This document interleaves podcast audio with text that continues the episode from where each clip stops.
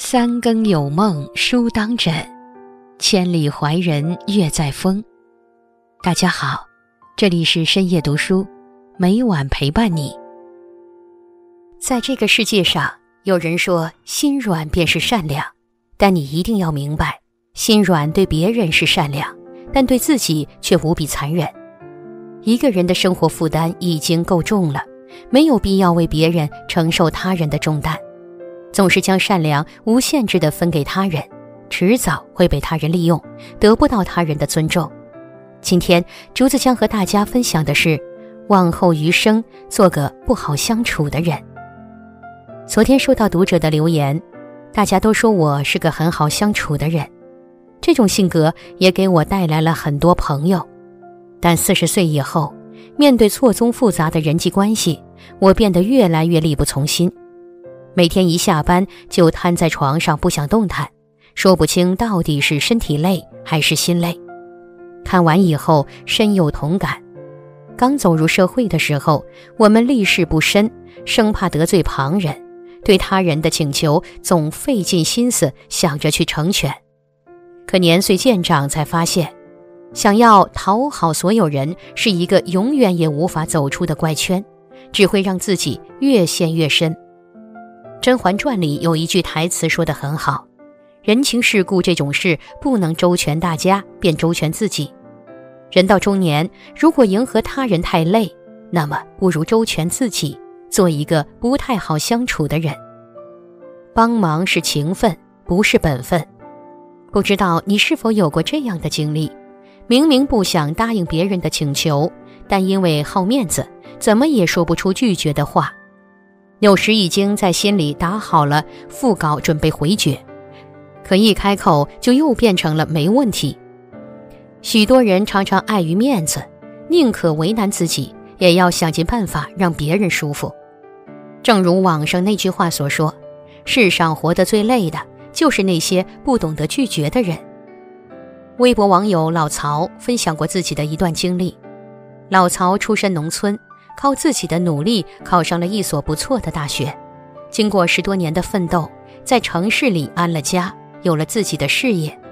消息传回老家后，便不断有亲戚来找他帮忙。趁着孩子暑假，能不能帮他补补课？你那侄子刚毕业，工作能不能帮忙安排一下？我家孩子快二十五岁了，还没对象，能不能给介绍一下？有些事情已经超出他的能力范畴，可面对亲戚们的热切期望，他怎么也说不出那个“不”字。但他没想到的是，当乡亲们发现他能帮上忙，上门的亲戚就越来越多，要求也越来越多。几年折腾下来，他家人都快崩溃了。后来在一次聚餐中，他忍不住发了一通脾气，说大家以后不要再来往了。虽然当时场面十分尴尬，但自那以后，他们家终于恢复了清静的生活。古人说：“立威修复重，言轻莫劝人。”年轻的时候，我们总觉得自己有余力为别人撑伞，宁可委屈自己，也想成全他人。可到了中年以后，时间精力都不再像以前那样充沛，面对别人的求助，千万别勉强自己。无论是朋友还是亲戚，帮忙是情分，不是本分。对别人的事情满口应承，透支了自己不说，还可能招来对方的怨怼。中年以后，每个人都有自己的难处，该拒绝时果断拒绝，才能减少不必要的麻烦，过好自己的生活。善良的首要前提是要先保护好自己。有人说，中年人最好欺负，因为他们看不惯人间疾苦，喜欢路见不平一声吼，对谁都心怀善良，做什么事都不喜欢做得太绝，所以往往最心累的也是中年人。电视剧《精英律师》中有一个片段让人看完极为愤怒：麦飞通过监控发现家里的保姆经常虐待自己的爷爷。有一次，他匆匆赶回家后，正巧碰到保姆在扇他爷爷耳光。麦飞当时决定辞退保姆，并动了报警的念头，可保姆却死赖着不肯走，恳求麦飞不要报警。她声称家里只有她一个人赚钱，要是报了案，她全家就完了，孩子也没办法上学了。对方声泪俱下的倾诉，让麦飞瞬间心软了。他不忍把对方逼上绝路，于是答应不报案。而保姆又继续央求他删掉监控视频。正当麦飞犹豫之时，保姆跪下来，开始以死相逼，说要是被外人看见，他以后就更不能找活干了，只能去死了。麦飞再次心软，当着保姆的面删掉了视频。保姆这才心满意足，离开时口中还不停地念叨着：“你真是个好人。”不料想，没过几天，麦飞就被拘留了。原来保姆自己拔了两颗牙，却谎称牙齿是被麦飞打掉的，还出具了轻伤证明，要求麦飞赔偿他一百万。一腔好心不仅没有换来对方的悔过，反倒是给自己招来祸患。这样的结果实在是让人寒心。《西游记》里有句话：“恩将恩报人间少，反把恩慈变作仇。”麦飞的经历从来都不是个例，生活中你我多少也都见过，或者经历过大恩成仇的情况。有时你原谅他人的过错，对方只觉得你软弱可欺；有时你体谅他人的难处，对方却认为你又傻又蠢。人到中年，历经了世态炎凉。看懂了人性复杂，便逐渐收起了善良。不是所有人都懂得知恩图报、投桃报李。善良的首要前提是要先保护好自己，让家人活得体面，才是中年人最大的体面。古龙曾说：“年纪越大越贪财，只因为已看透了一切，知道世上没有任何东西比钱财更实在。”确实如此。人到中年，基本上都活成了实用主义者，因为用钱的地方越来越多，不得不对钱斤斤计较。齐白石出名以后，同样广为人知的还有他的吝啬和不讲情面。一九二零年，他定下规矩：卖画不论交情，君子有尺，请赵润阁出钱。后来补充道：花卉加虫鸟，每一只加十元；藤萝加蜜蜂。每只二十元，减价者亏人利己，余不乐见。一九四零年再次新增一条：绝止剪画价，绝止吃饭馆，绝止照相，尺止六元，每元加二角。卖画不论交情，君子自重，请照润格出钱，切莫待人介绍。因为这些不近人情的规矩，很多人诟病于齐白石的吝啬。但他们哪里知道齐白石的难处？齐白石的小儿子曾回忆父亲时说：“经济上他很拮据，也是考虑到今后他有两家子人要养，常常有亲戚会到北京来看他，临走时再带走点钱。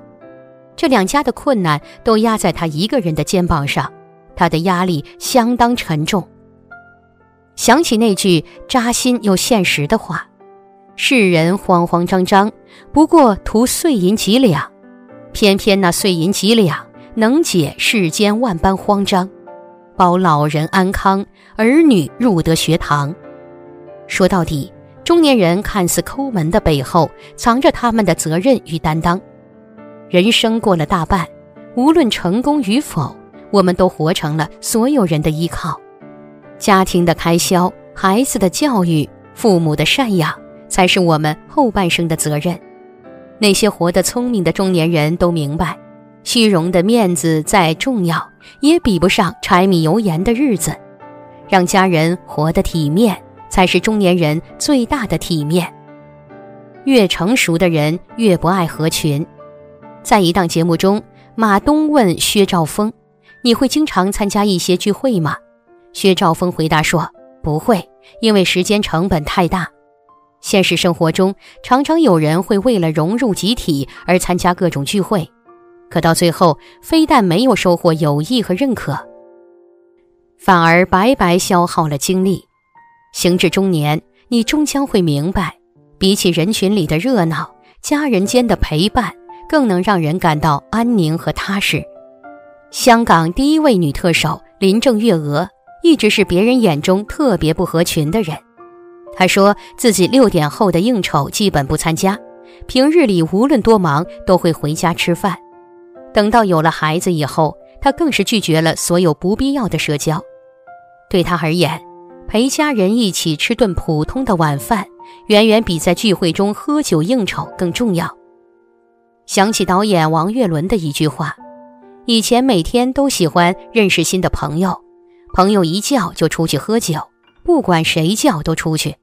但是近几年就觉得人生要做一些减法了，少去一些不必要的聚会。”少认识一些不必要认识的人。